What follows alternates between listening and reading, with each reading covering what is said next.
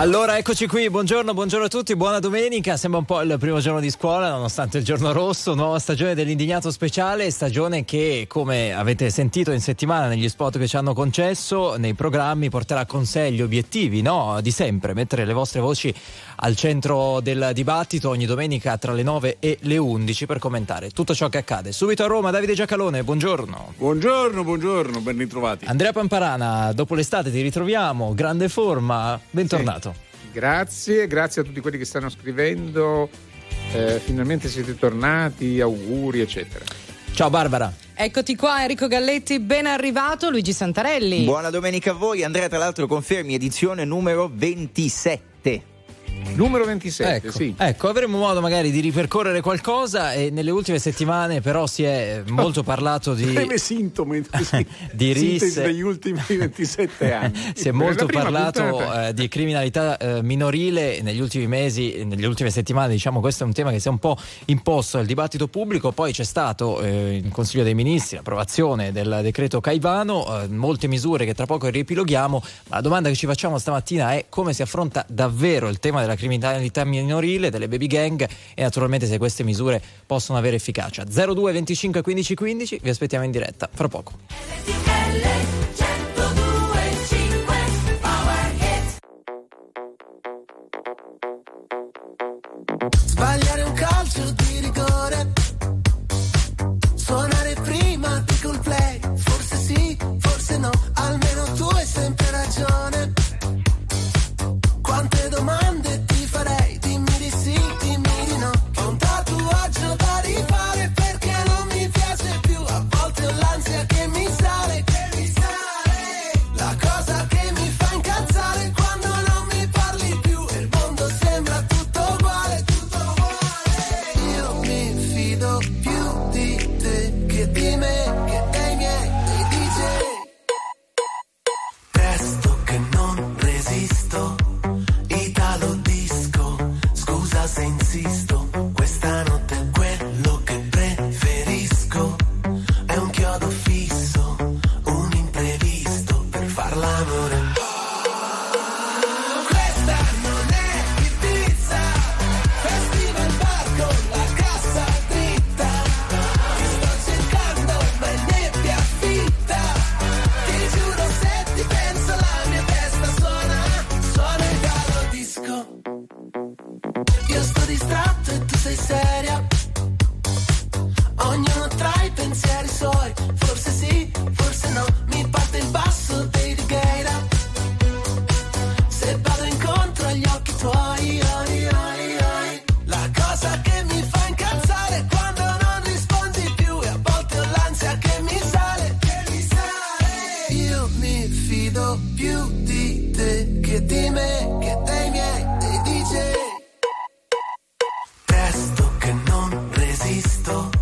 Italo disco, scusa se insisto, questa notte è quello che preferisco, è un chiodo fisso, un imprevisto per far l'amore. Oh, questa non è Ibiza, festival bar con la cassa dritta, ti sto cercando ma è nebbia fitta, ti giuro se ti penso la mia testa suona, suona il galo disco, disco,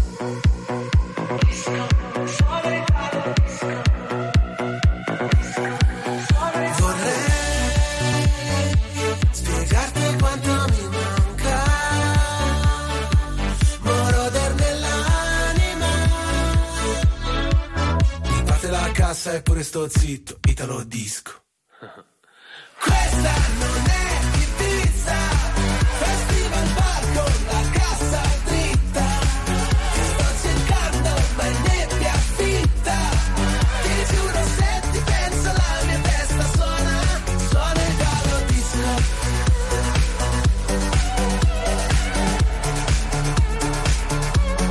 Suona il galo disco, ti giuro se ti penso la mia testa suona, suona il galo disco. Italo disco, The Colors, R T L centodue e cinque. In privato Giacalone ci stava dicendo che li hai visti esibirsi dal vivo, i Colors. È vero, è vero. Dopo i Maneskin, i Colors. Ma scusa, dove? A Ibiza. Ah. Ibi- sì, ho capito, ho capito. C'è stato un evento a Ibiza, ho visto perché ho seguito le storie social. Ragazzi, eh, qui non ci si ferma mai. Li ho visti. Praticamente in quella, in quella, mentre loro cantavano, portavo loro da bere, cioè cercavo di rendermi utile. Li avrai visti a Power Hits Estate, naturalmente hanno anche no, vinto sì. l'edizione di quest'anno. Quello, quello l'ho visto, eh. ma non c'ero. Vedi? Va bene. Davide Giacalone è lavoratore stagionale. Allora, allora, allora, allora. Quattro stagioni però come gli armadi. Con la pizza. Eh, intanto grazie davvero per tutti i messaggi che arrivano al tre sette otto tre sette otto uno zero due cinque. C'è della felicità nell'aria, no? Per la ripartenza della stagione dell'Indignato speciale. Barbara si chiede come mai. Perché? Noi siamo un po' più sulla linea di che bello siamo qui. Allora, avete capito, stamattina partiamo da questo tema della criminalità minorile, delle baby gang, per chiedervi che cosa serve realmente, ma soprattutto di che cosa è figlia questa situazione, no? Abbiamo visto il Consiglio dei Ministri due giorni fa ha approvato per affrontare questo tema il decreto Caivano, decreto che introduce alcune misure, dall'arresto per chi spaccia dosi anche lievi al carcere per chi non manda i figli a scuola, il famoso ammonimento per i dodicenni. E si è detto, Davide, Andrea, vengo da voi per poi andare al telefono, che il governo ha scelto la strada repressiva, mentre il disagio minorile andrebbe curato, insomma, col dialogo, con la scuola e tutto il resto. È giusta la strada del governo oppure no? Vi voglio fare questa domanda secca. Davide. Io sono favorevolissimo alla, repre- alla repressione, ma la legge, il diritto e la convivenza civile, la, il crimine va represso, no? Va, poi ci possono essere cause storiche, sociali, ma non è che siccome è colpa della società, quindi non è, il criminale va represso, e se quando è minorenne naturalmente non risponde come un maggiorenne. C'è una differenza enorme tra un minorenne e un maggiorenne di diritti e di doveri, eh? Eh, eh, però Cioè, eh, ne rispondono anche i minorenni. Eh, eh, il decreto ha il difetto di essere molto declamatorio e io credo sarà un straordinario buco nell'acqua, nel senso che non arriva da nessuna parte. Ma siccome se ne è parlato come se avesse introdotto la penalità per i minorenni, non è vero. In Italia, il giorno in cui hanno illustrato il decreto in conferenza stampa, il decreto non c'è ancora, eh, eh, il giorno in cui lo hanno illustrato, quello stesso giorno venivano condannati tre minorenni, la più alta pena era nove anni e nove mesi, la più bassa sei anni, non mi ricordo quanto, quanti mesi, tre minorenni, erano quelli dei Murazzi, quelli che hanno tirato giù la bicicletta a Torino, e purtroppo hanno, hanno ferito molto gravemente una persona. Quindi, quindi non è che era l'effetto del decreto, queste, queste cose ci sono già. Il punto è essere capaci di far funzionare la repressione, non quella di enunciare la repressione. Faccio un esempio e chiudo. Oggi, fino a, prima del decreto, un genitore che non manda il figlio, no, più che non manda il figlio, che non si assicura che il figlio sia andato a scuola, perché se sei alle elementari ce lo porti, se no poi ci va anche con i piedi suoi, e, e, e che non si assicuri che il figlio a scuola può essere multato. È un, è un reato, ma si, si estingue con un'ammenda, quindi si può... Lieve. Con, con una multa. Diciamo lieve, no? Abbastanza eh, lieve. Eh, si dice, no, adesso... c'è la possibilità anche di mandarlo in carcere per due anni. Allora, in carcere naturalmente sei incensurato fino a due anni, da fino a due anni non ci va nessuno. Ma il tema è, ma quante multe sono state fatte? No, perché se poi scopri che le multe non sono state fatte, non è che il tema è che la multa era troppo bassa, è che nessuno l'ha mai fatta. È, se la multa la fai, e stiamo parlando con ogni probabilità di un'area socialmente disagiata, quello non la paga, o quelli, perché sono due genitori solitamente, non la pagano, dicono no, a me che me ne importa, non la pago. Quindi cosa succede? Succede che l'Agenzia delle Entrate ti manda una cartella esattoriale, ci vuole del tempo e arriva la cartella esattoriale. Poi arrivano gli stessi che dicono repressione, galera, eh? E dicono bah, pace fiscale, queste sono... questa è la realtà. Questo è il punto su cui inciampa la cosa. Il, il crimine va represso, no? Su questo non c'è dubbio. Sei capace? Non mi pare. Allora, Andrea, tu sei molto attento, eh. e, e lo sai da sempre, al tema eh, scuola, no? Scuola che deve stare, deve essere parte dei territori, deve essere parte anche di queste dinamiche, cioè non può chiudersi, no, di fronte a tutto ciò. Si è, se ne è parlato molto in settimana, cioè c'è un ruolo che la scuola può avere nel, re, nel leggere tutto quello che abbiamo raccontato di Caivano, le zone abbandonate delle, de, delle varie ah. città italiane. Ma Enrico, facciamo così, chiediamo a eh, insegnanti che ci ascoltano sempre con grande attenzione e passione.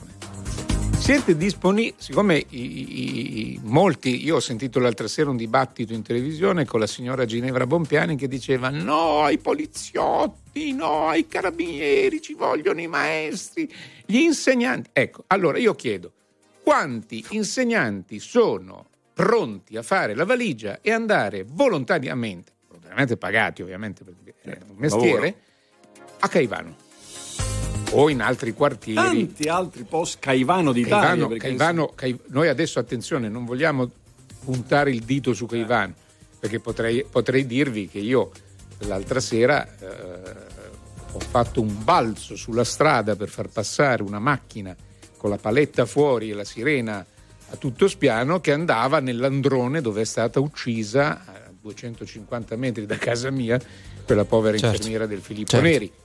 Quindi bisogna stare molto molto molto attenti su queste affermazioni, no? No, non, non ci vuole la repressione, ci vuole lo Stato, deve andare, eh, signori, ricordiamoci sempre, qui in questa trasmissione lo facciamo da ventotto ventisette anni, che lo Stato siamo noi e quindi siamo noi che dobbiamo anche cominciare a comportarci in un certo modo.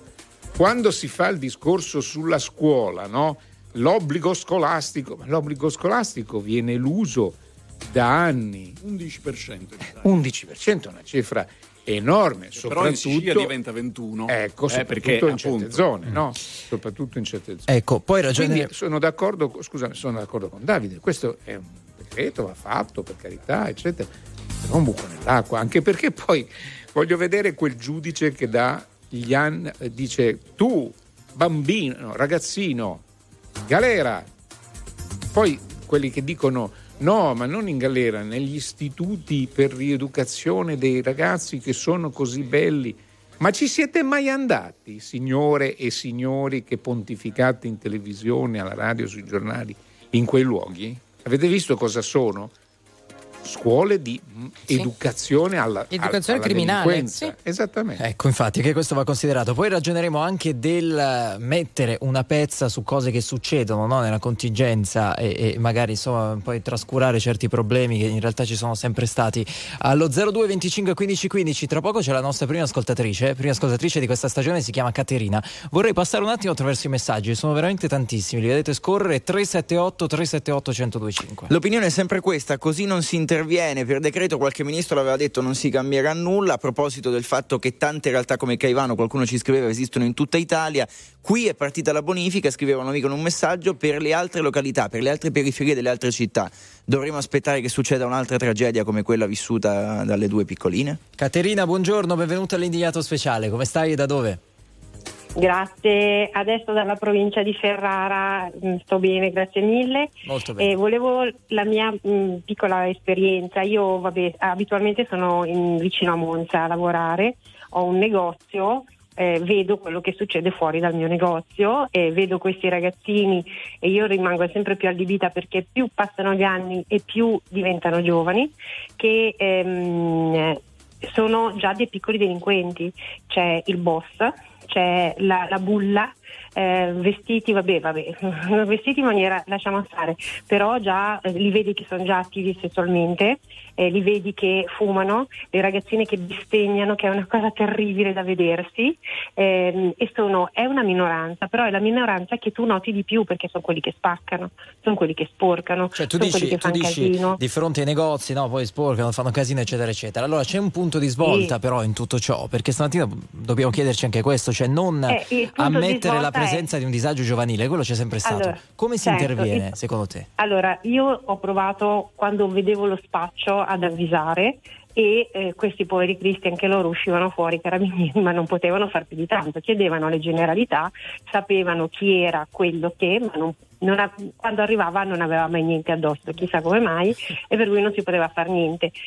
E sembra che non si possa far niente, cioè quello che poi fa qualcosa, io lo vedo nello scorrere degli anni, è un po' l'età che da mezze delinquentelle si ritrovano magari mamme, si ritrovano magari col problema dell'affitto e allora iniziano a mettere un po' di più la te- testa a posto, uh-huh. Quello che invece delinque e che poi va a finire in prigione, però poi c'è la generazione nuova che arriva perché crescono questi e ah, ognuno prende la propria strada, chi la prende giusta, chi invece la prende completamente sbagliata. Poi c'è la generazione nuova che, che cresce, che sarebbero i figli dei primi, che comunque sono ancora peggio dei genitori e i genitori chi risponde? non, non chi intervengono. Risponde? Posso fare Caterina, una, una domanda? Fa un quadro velo... so, molto grigio. Ma, allora io un quadro come quello di Caterina lo vedo nel mio contado ogni tanto in piazza, la situazione è quella. Al pomeriggio, stiamo parlando di quattordici anni grosso modo, e il quadro è anche questo. Prima. Anche prima, ragazzini ancora delle medie. Ogni tanto, quando però noto che c'è una pattuglia della polizia o dei carabinieri, chissà come mai questi ragazzini lì non ci sono. Magari cambiano soltanto posto per fare le stesse identiche cose, però magari secondo te se ci fosse una pattuglia lì sarebbe un deterrente? Sì, per il, per il posto, ma cambiano, perché anche da noi okay. funziona così. Quelle volte che vengono i carabinieri, chiedono i documenti, per un po' di, di mesi non li vediamo più. Si spostano, allora, poi però, ritornano. Però, Davide? Fate però fate attenzione. Ah, allora. Una cosa volevo dire. Solo aspetta, sentiamo, no, no, ma non, Aveva... ti, non, non, ti, non interrompiamo la chiamata. Sentiamo Davide su, su, questo, sì. su questa prima parte del tuo intervento, poi torniamo. Allora, bisogna diciamo, naturalmente essere capaci di ricordare e di distinguere. Anche noi quando eravamo ragazzini eh, a quell'età magari ci hanno, ci hanno trovato con la sigaretta in mano, non è, ma non è che questo comporta diciamo, una storia di degrado diciamo, e di emarginazione nella vita. Il tema è eh, delicato, è un altro, e sono le piazze dello spaccio e l'uso dei minorenni. Uh, c'è questa favola che si racconta in giro che eh, fanno, fanno, fanno spacciare i minorenni perché così non vanno in galera. In realtà non va in galera neanche lo spacciatore, no. per il semplice motivo, quindi non c'ha motivo diciamo di, di, eh, eh, non, non, non va in galera per il semplice motivo che non, non solo quando si spaccia in piazza non è che io mi porto dietro un etto di roba da, da vendere e poi mano a mano che lo vendo. No, la roba è depositata in un posto, me ne metto in tasca due o tre bustine, due o tre dosi, quello che è, e vado a vendere. Finito quel commercio, torno indietro, prendo altre due o tre bustine e così via. Se mi fermano, se arrivano i carabinieri e mi fermano con due o tre bustine, io cioè, non faccio un plissé, nel senso che la, la risposta è, eh, mi serve a me, è per uso personale. Nella nostra ipocri- ipocrita legge, Eh, la eh, droga per uso personale è consentito, però è proibito comprarla e venderla. Risultato, siccome quello non la stava né comprando né vendendo, semplicemente ce l'aveva in tasca ed era la sua, e quindi viene liberato. Adesso con il decreto cosa prevede? Dice bisogna interrompere la presenza dei minorenni nello spaccio, quindi il minorenne che viene trovato a spacciare può essere immediatamente arrestato in via cautelare, che sembra molto duro, sembra molto repressivo. In realtà è molto inutile.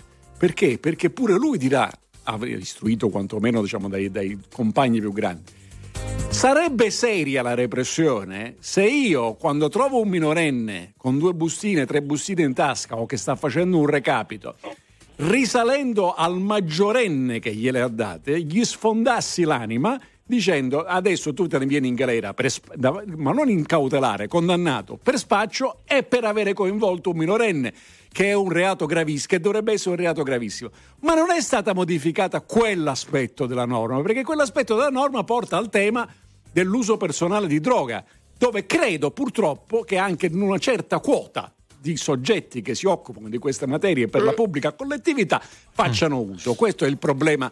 Allora, questo, se non esci dall'ipocrisia, dici ah, adesso arresto il bambino così lo salvo dal mercato della droga, non lo salvi da niente, lo metti in carcere cautelare per qualche settimana, perché poi lo restituisci alla scuola, che, tu, che, che vuoi fare, eh, per qualche settimana, così quando uscirà si vanterà anche di essere stato lì. Non è, non è una questione, purtroppo.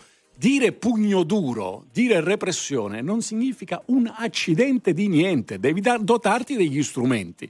Lo strumento in questo caso è portare in carcere a condanna il maggiorenne che gliel'ha data. Bene tutto, anche però dire, forse cioè... Caterina non parlava proprio solamente di droga, cioè parlava di un disagio anche un po' più largo, no? Caterina, sì. aiutaci tu un attimo diciamo a capire. Che io parlavo di un...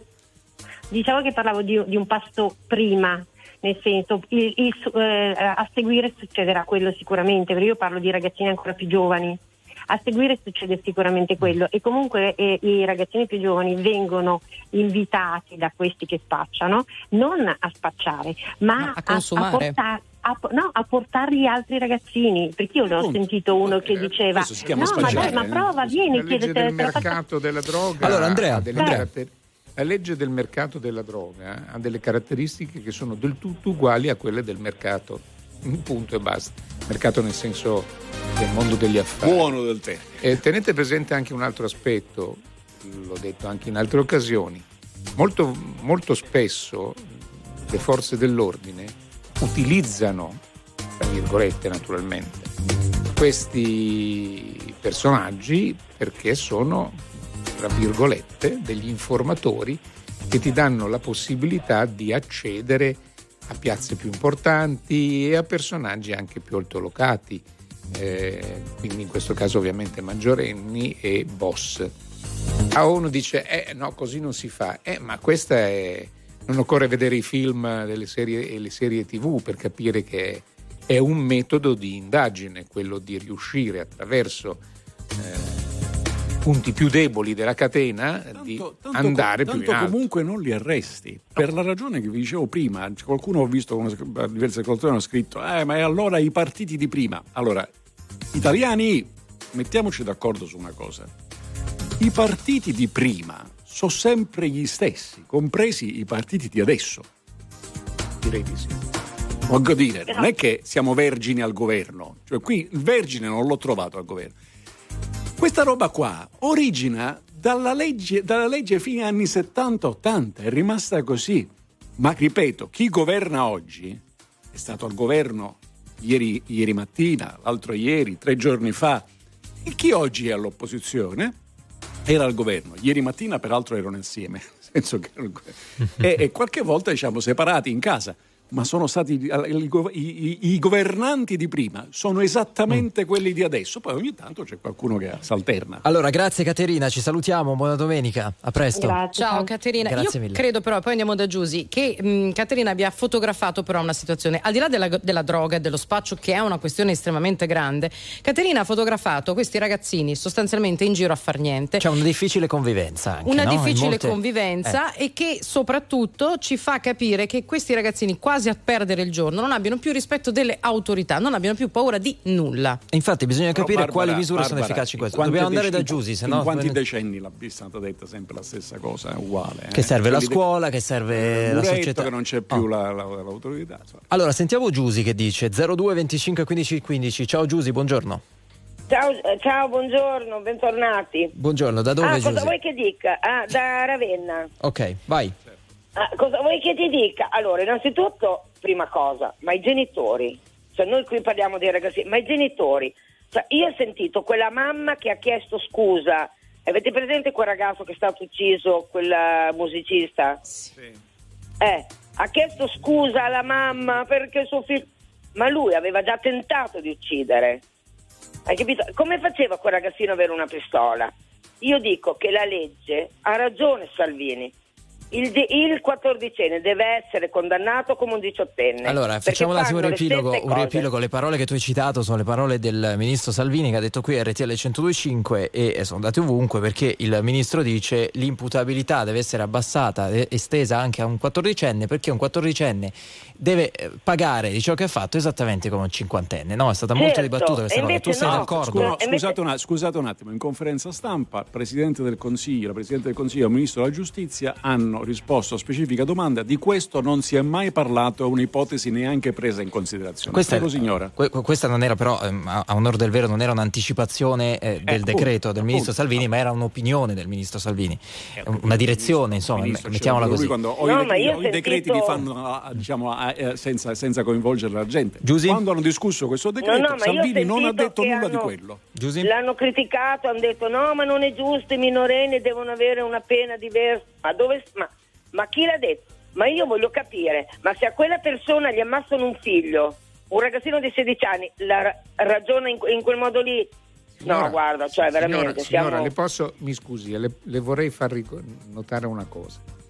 Noi viviamo in un paese dove quell'uomo eh, originario del Maghreb, purtroppo, che ha ucciso nell'androne di casa l'infermiera sì. del San Filippo Neri, qui a Roma, in una zona abbastanza centrale, insomma, una periferia centrale, diciamo così, no? Perché Roma è molto grande, a Roma Nord.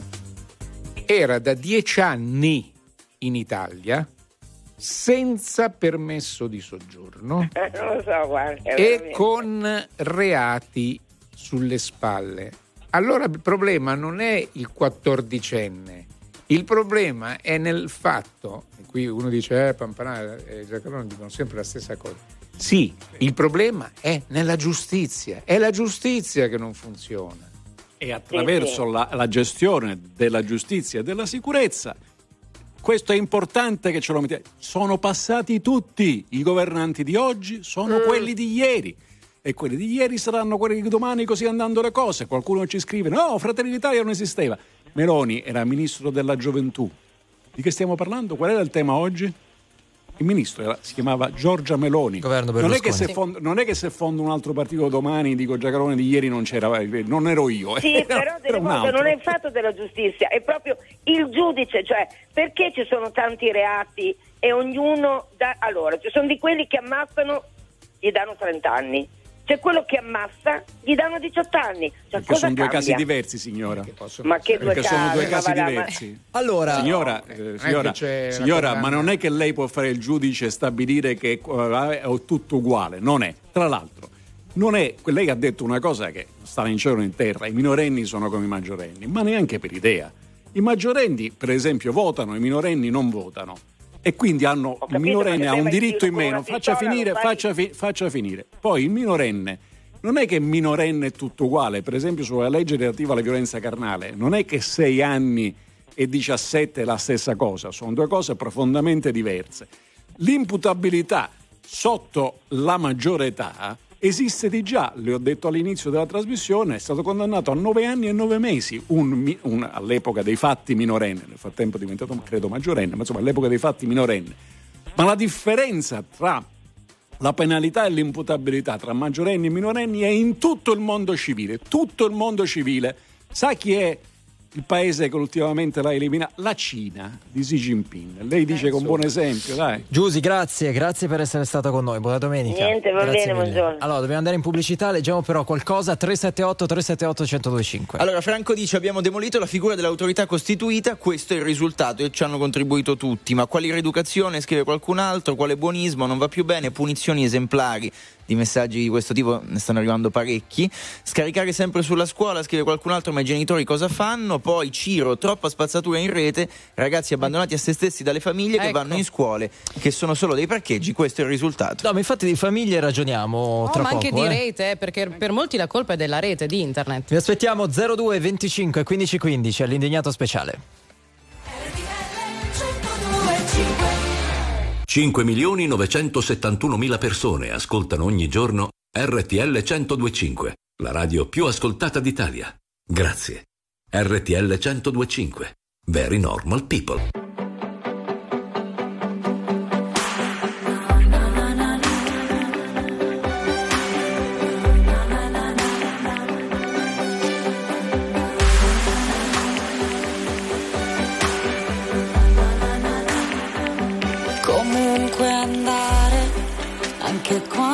Senti morire per non restare a fare niente, aspettando la fine.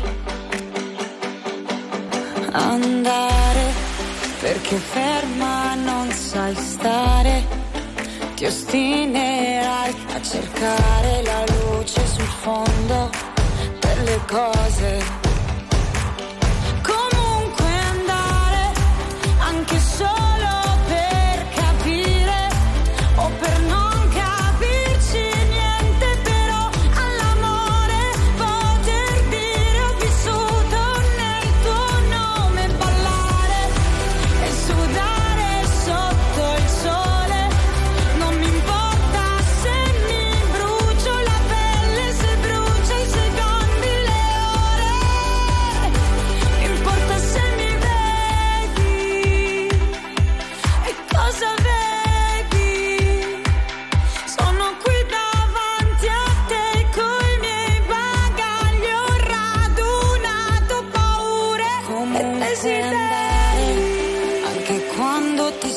svanire, non saperti risparmiare, ma giocartela fino alla fine. E allora andare, che le spine si fanno sfilare, e se chiudi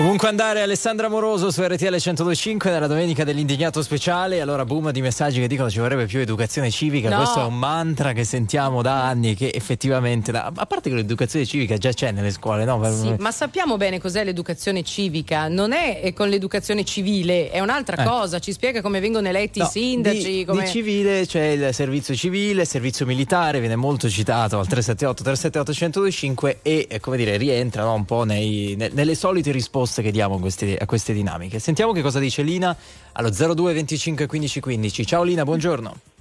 Buongiorno, complimenti per la trasmissione e grazie, io sono R T L, vi, con, vi, vi seguo sempre. Molto bene, da allora, dove se possiamo? Da dove? Da Torino. Da Torino, Torino, Torino. Ok, prego. La bella Torino. Allora, io vorrei tre, tre cose, tre punti. Una, la repressione. Se non si fa è perché siamo lassisti, se si fa è perché siamo dei, dei, delle persone persecutorie, eccetera. E quindi vorrei avere una soluzione. Poi, i ragazzi in discoteca. Ma ragazzi... Io mi ricordo quando ero giovane, e non diciamo sempre era un'altra epoca, sempre ci sono stati i ragazzi, sempre, sempre ci siamo stati, però se tu vai in discoteca sai benissimo che se non ti droghi, se non ti bevi, Oddio, non vai, no, non inceppi. No. No. Questa sì, è la versione sì. di, di Gianbruno del, no. del compagno di Giorgia Meloni. Ma non è di Gianbruno e la pensiamo, io ma vedo tante Lina, persone. Ma appena tu entri in discoteca, ora stai parlando con gente che bene o male la- lavorano, insomma i nostri registi lavorano in discoteca, facciamo bene o male tutti un lavoro un po' artistico, nei locali ci siamo andati, qualcuno ci va tuttora. Anche Pamparana e Giacalone. Anche Pamparana e Giacalone ai no. tempi loro, ma non è che quando entri in discoteca ti lanciano la droga, ti lanciano le cose addosso. Ma lo so questo, lo so. Eh, e ma allora? Lo so. Ma allora, allora prendiamo eh, delle, delle decisioni. Allora, sti ragazzi, eh, la famiglia, a noi ci dicevano, io mi ricordo, se uscite, mi raccomando, fate così, così. La famiglia non esiste.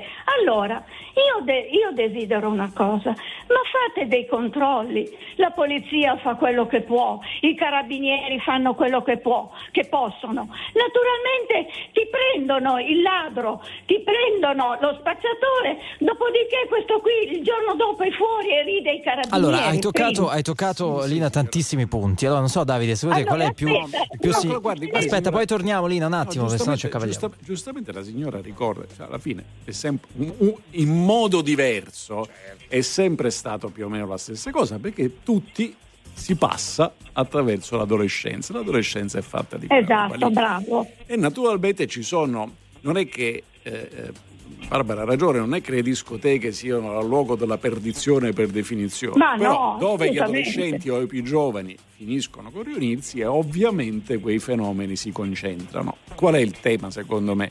Io sono per la repressione del crimine, non per la comprensione, per la repressione del crimine, però la repressione deve essere fatta con gli occhi aperti e senza ingannare con la retorica.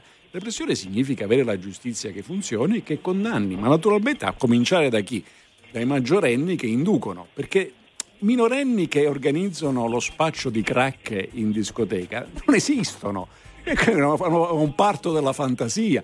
E per arrivare a quella roba lì, magari l'ultimo anello, quello che passa la, la pasticca, può pure essere minorenne, ma non è lui che organizza, quindi devi far funzionare quello. E poi dall'altra parte, se è sempre stato più o meno nelle condizioni diverse così, in cosa qualche cosa è cambiato, no? Non è la colpa del governo di destra o del governo prima esatto, di sinistra, esatto. cioè, probabilmente è anche colpa nostra, per esempio.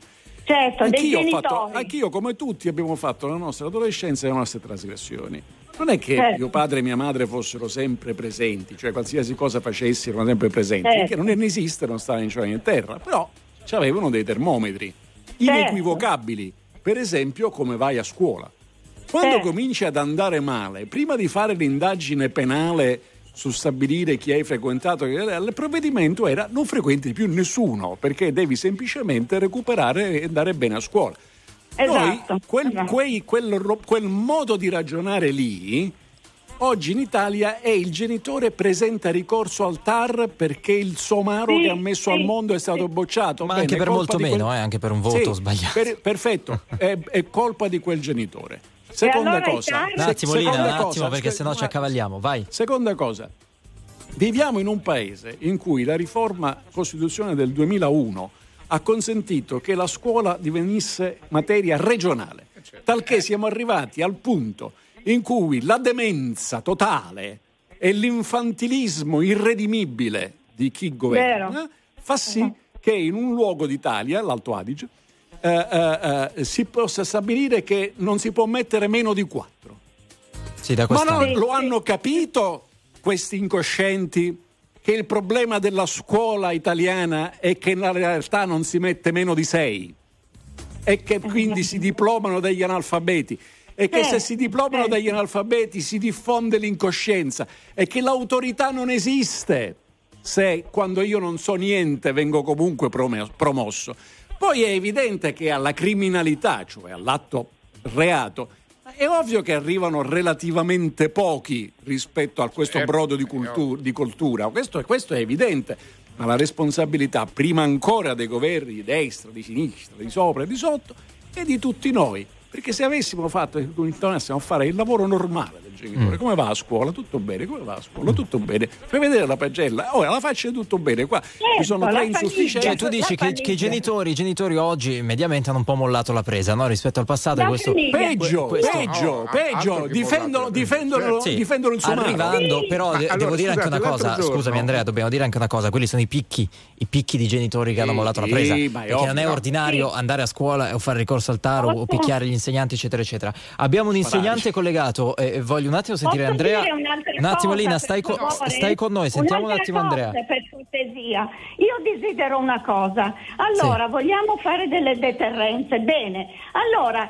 diciamo a questi ragazzi che escono con il coltello e con la pistola e non eh. ditemi che sono ragazzini, diciamo che cosa ecco. allora diciamo che la fedina penale sarà marchiata, ecco, perché non gli diamo questo cioè deterrente? Che resteranno i segni di quell'azione, ma, sì, ma non, nessuno l'ha tolto, così, diciamo, come e poi, principio. E poi Andrea, non, io, io vorrei che non si non è che tutti i giovani d'Italia eh. sono uh, insegnanti, pistola, tutti i genitori tutti, e così eh. via. Certo, l'altro giorno una mamma, dopo aver visto delle fotografie intime eh, che la ragazzina aveva spedito sui social, diffondendo eccetera, gli ha dato uno schiaffo gli ha dato uno schiaffo perché ha detto no, tu, tu non, non puoi fare queste cose, sono per, anche pericolose, no?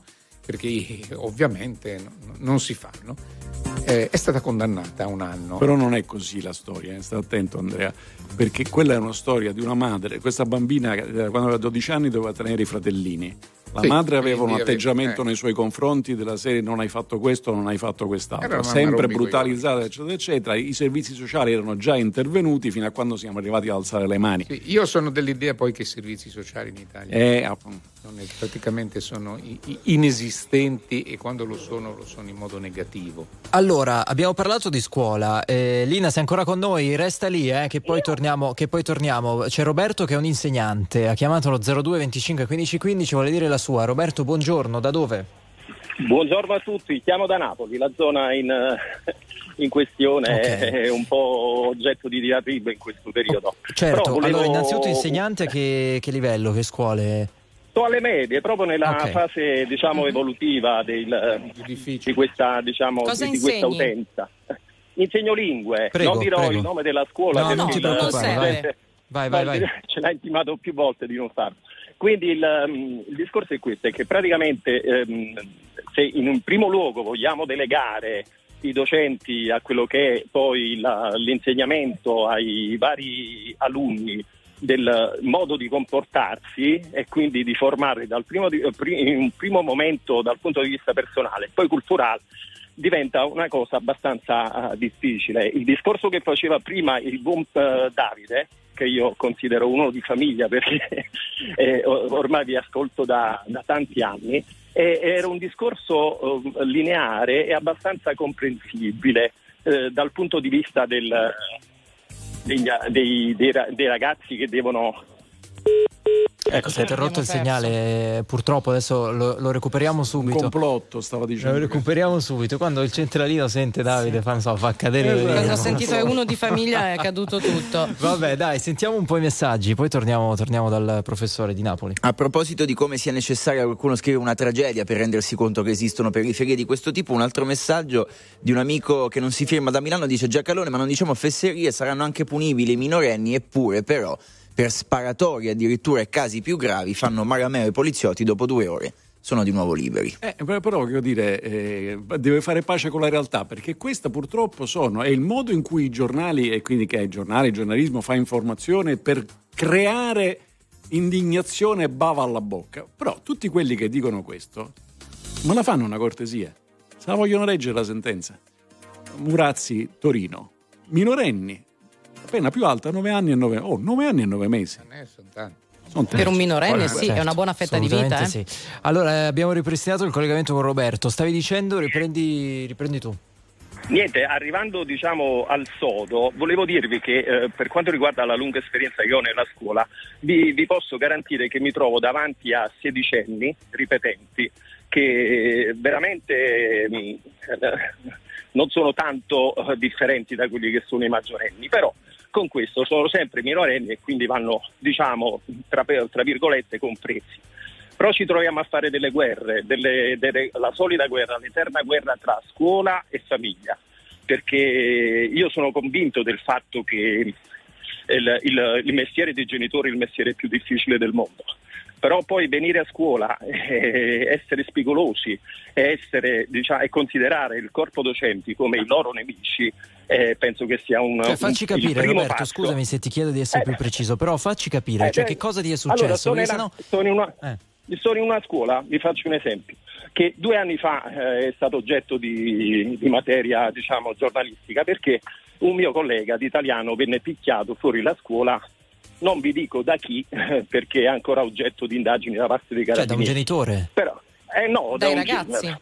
Non lo posso dire perché è oggetto eh, di indagini, però eh, diciamo che un ragazzo a scuola era stato trattato abbastanza sì. male, mm. eh, per, per come diceva, diceva lui. Eh, quindi questa ritorsione eh, praticamente si è manifestata eh, davanti alla scuola, sotto la, durante l'orario curricolare, davanti a tutti, e il docente è stato abbandonato a se stesso, a lui, cioè è stato abbandonato a, a quella che è la, la, la, la sua persona e, e poi i carabinieri, cioè non è che è stato sostenuto dal punto di vista morale o dalla, da chi dovrebbe, cioè, forse però dovrebbe farlo. Essere sostenuto dalla giustizia, no? Magari in tempi un Beh, po' più brevi, anche, anche dalla giustizia, a però Pallini, anche supportato che... Eh, appunto, sono stati poi rialzati. Scusami, quando, quando succedeva tutto ciò? Un, un anno fa? Oh, due anni fa. Due anni, due anni fa. fa. Ecco, adesso il, il tuo eh. collega lavora ancora in quella scuola? Non lavora no, più? No, no, era un incaricato con poca esperienza. In effetti sbagliò a dire delle... No, no, non sbagliò nella volgarità, sbagliò eventualmente a imporsi davanti a un ragazzo che era eh, un ragazzo a rischio, però si è trovato...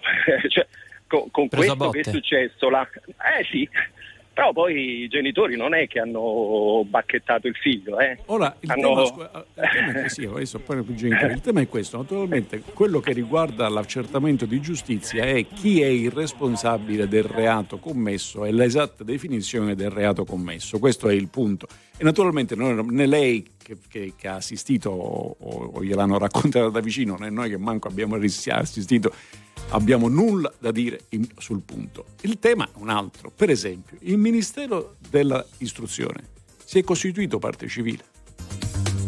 E adesso si chiama M I M. Ecco, il M I M. Ma, eh, eh, perché il te, perché quella, quel insegnante lavorava per me, lavorava per il sistema dell'istruzione. Era stato bravo, è stato meno bravo, esperto, era un esperto. In ogni caso gli hanno messo le mani addosso per quello che aveva fatto in classe. Ora io non posso che difenderlo, perché stava lavorando per me. Se io non faccio questo e non assumo la difesa di chi lavorava per me, lei vede bene che il concetto di autorità lo sto liquidando, lo sto, lo sto certo. sciogliendo fino a farlo sparire. Lina, hai sentito questa storia, Lina? Sì, sì, ho sentito, ho sentito e naturalmente un plauso a tutti, però io ribadisco che ci vuole una repressione, veramente. Allora, vediamo le famiglie. Scusi, quella, la famiglia di quelle tre, di quelle due ragazzine, ma non si sono mai accorte di nulla. Dove andavano ste ragazze? Ma, le magari seguivano. Sì, la, la situazione lì è molto complicata. Mm. Non era eh, un caso non è... isolato, non era la prima esatto, volta, è, esatto, è molto complicato esatto. però. Roberto, Roberto, Poi, Roberto, un attimo, sì. voglio sentire Roberto, sì. voglio sentire un attimo Roberto. Allora, settimana prossima sì. riprendete no, la scuola, giusto? Lunedì. Lunedì. Eh, ah, già domani, già domani, perfetto. Eh, senti, ehm, c'è il rischio però, la storia che tu ci hai raccontato è una storia molto, molto forte, rende bene l'idea, no? C'è il rischio però di generalizzare tutto ciò, cioè va anche detto che no, ci sono casi virtuosi dall'altro lato, cioè aiutaci anche... Io vorrei, io vorrei chiarire una cosa. Adesso mi trovo in un, in un paese a insegnare che non è a rischio, però ho venticinque anni di, di precariato e voi ben sapete che i docenti quando sono precari cambiano scuola di frequente perché hanno l'incarico annuale. Il primo incarico lo ebbi a San Giovanni a Feduci, non è una zona... Io vi, vi posso garantire che siamo... al di sotto di Scampia, eh, giusto per farvi capire.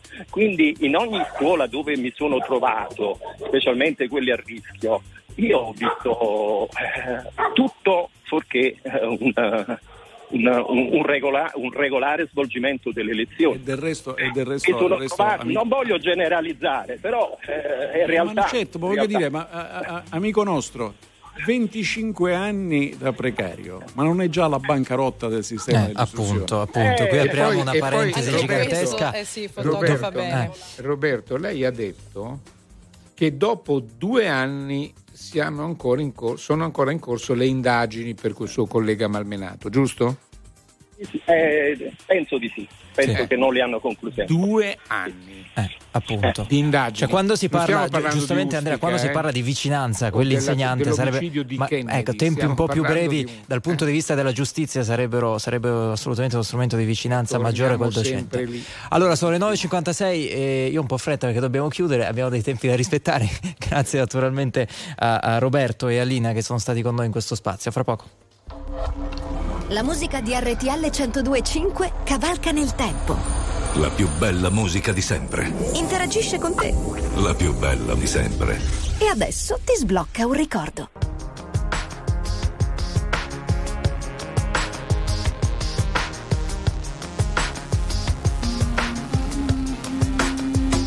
Your heart is not open, so I must go.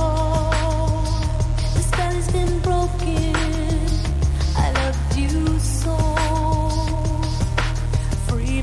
When you learn to let it go, creation comes when you learn to say no.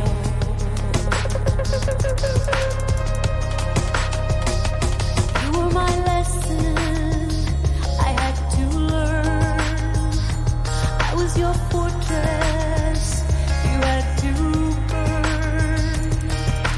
Pain is a warning that something's wrong. I pray to God that it won't be long.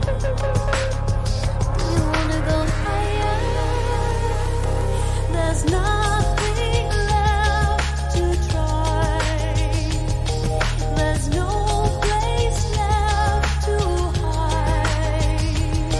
There's no greater power than the power of goodbye.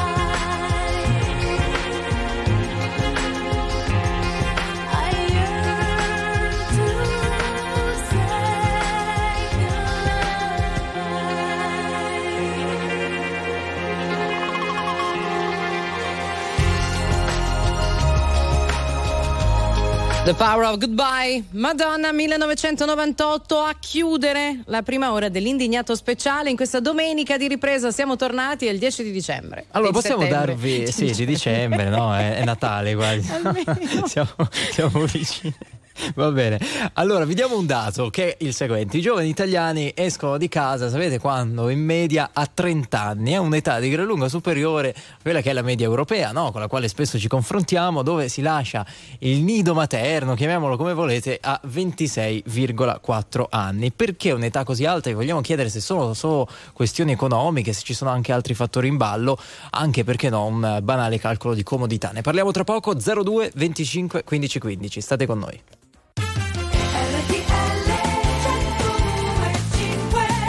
dieci e tre minuti, questo è l'Indignato speciale, seconda ora che si apre proprio in questo istante, domenica dieci settembre. Allora, a che età siete usciti di casa? Cominciamo da Roma, Davide? Io ho diciotto. diciotto, Andrea? Sì, diciotto diciannove. Barbara? ventuno. diciotto diciotto, diciotto, sì, siamo, ma per andare dove poi? Molto allineati. Media italiana dei ragazzi del nostro paese, trenta anni, ok, contro un ventisei abbondante europeo. Come mai? Ce lo chiediamo allo zero due venticinque quindici quindici.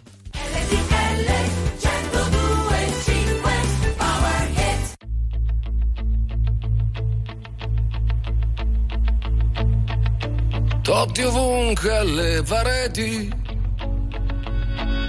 e maglie della Roma, fuori un po' di ponentino, tiene più deciso il cielo ed il panorama.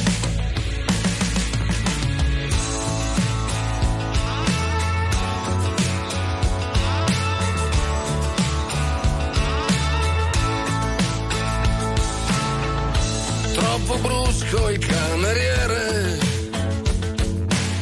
e glielo fai sapere, non è quello di una volta, ma dai, non è così importante che sia tutto uguale, mentre dici come cambiano le cose, in quell'attimo sei già cambiata tu. E se sei tutte quante queste donne insieme, non si può sbagliare, non si può sbagliare. Qualcuno suona una canzone senza tempo e Roma sembra funzionare già di più. C'è solo albergo in cui tornare, qualche ricordo da rischiare. Io sono un po' nervoso e tu rimani tu. Tu che cantisti una canzone senza tempo, come se il tempo rimanesse fermo qui, qui dove tieni gli occhi chiusi e tieni aperte le sorprese, e non c'è niente che sia meglio di così.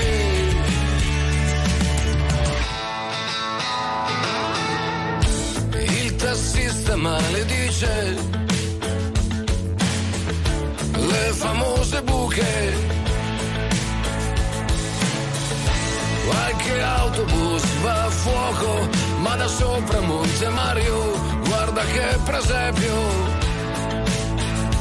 fai la voce da bambina in un orecchio e mi anticipi che cosa vuoi da me.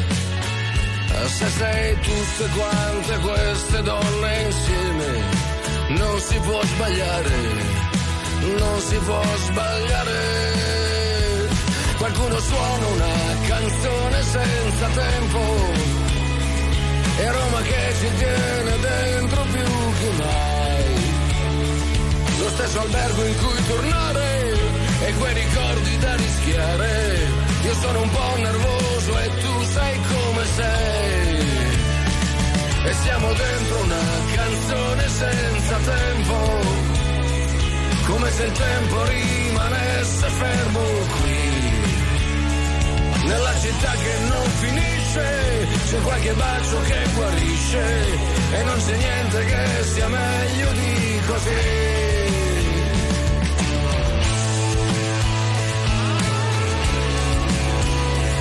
E non c'è niente che sia meglio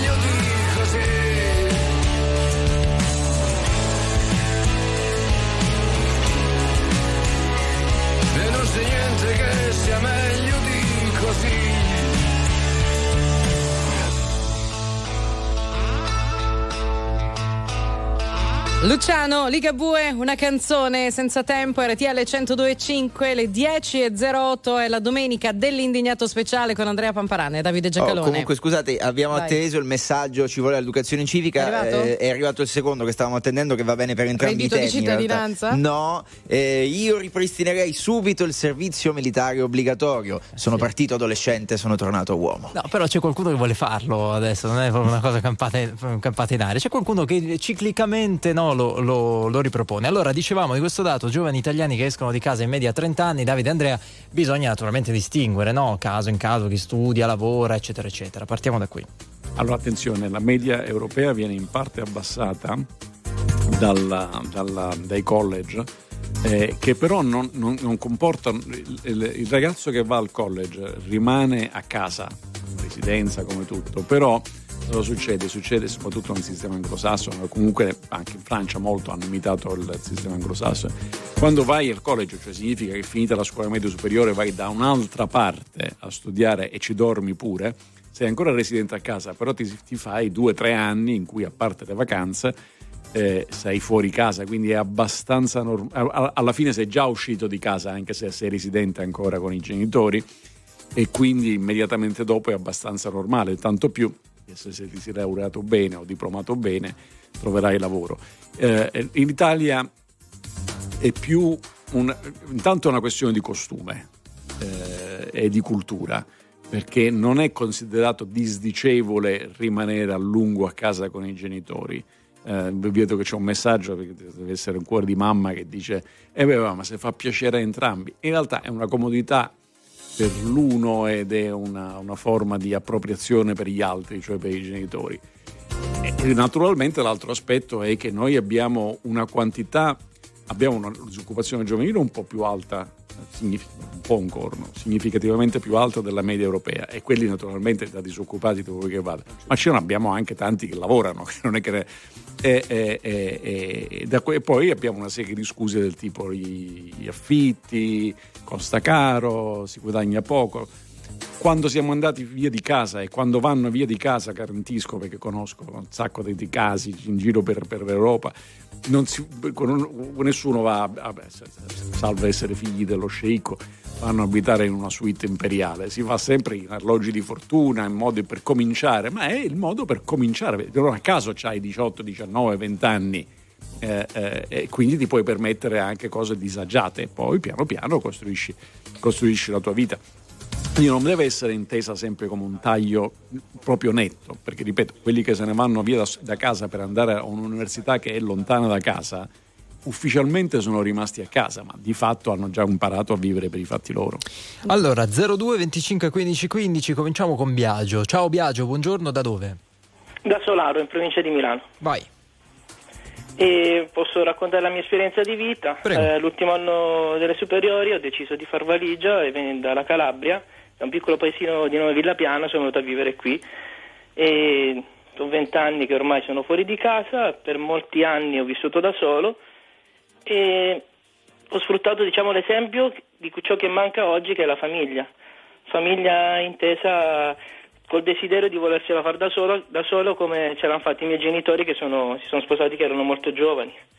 E riallacciandomi al discorso che facevate prima, senso di famiglia, dove può essere la banalità, quello di pagare una bolletta piuttosto che un bollo, piuttosto quel senso civico di Stato che purtroppo oggi i ragazzi non ricevono, perché a mio personale parere non esiste più la famiglia intesa come l'ho vissuta io, ringraziando il buon Dio.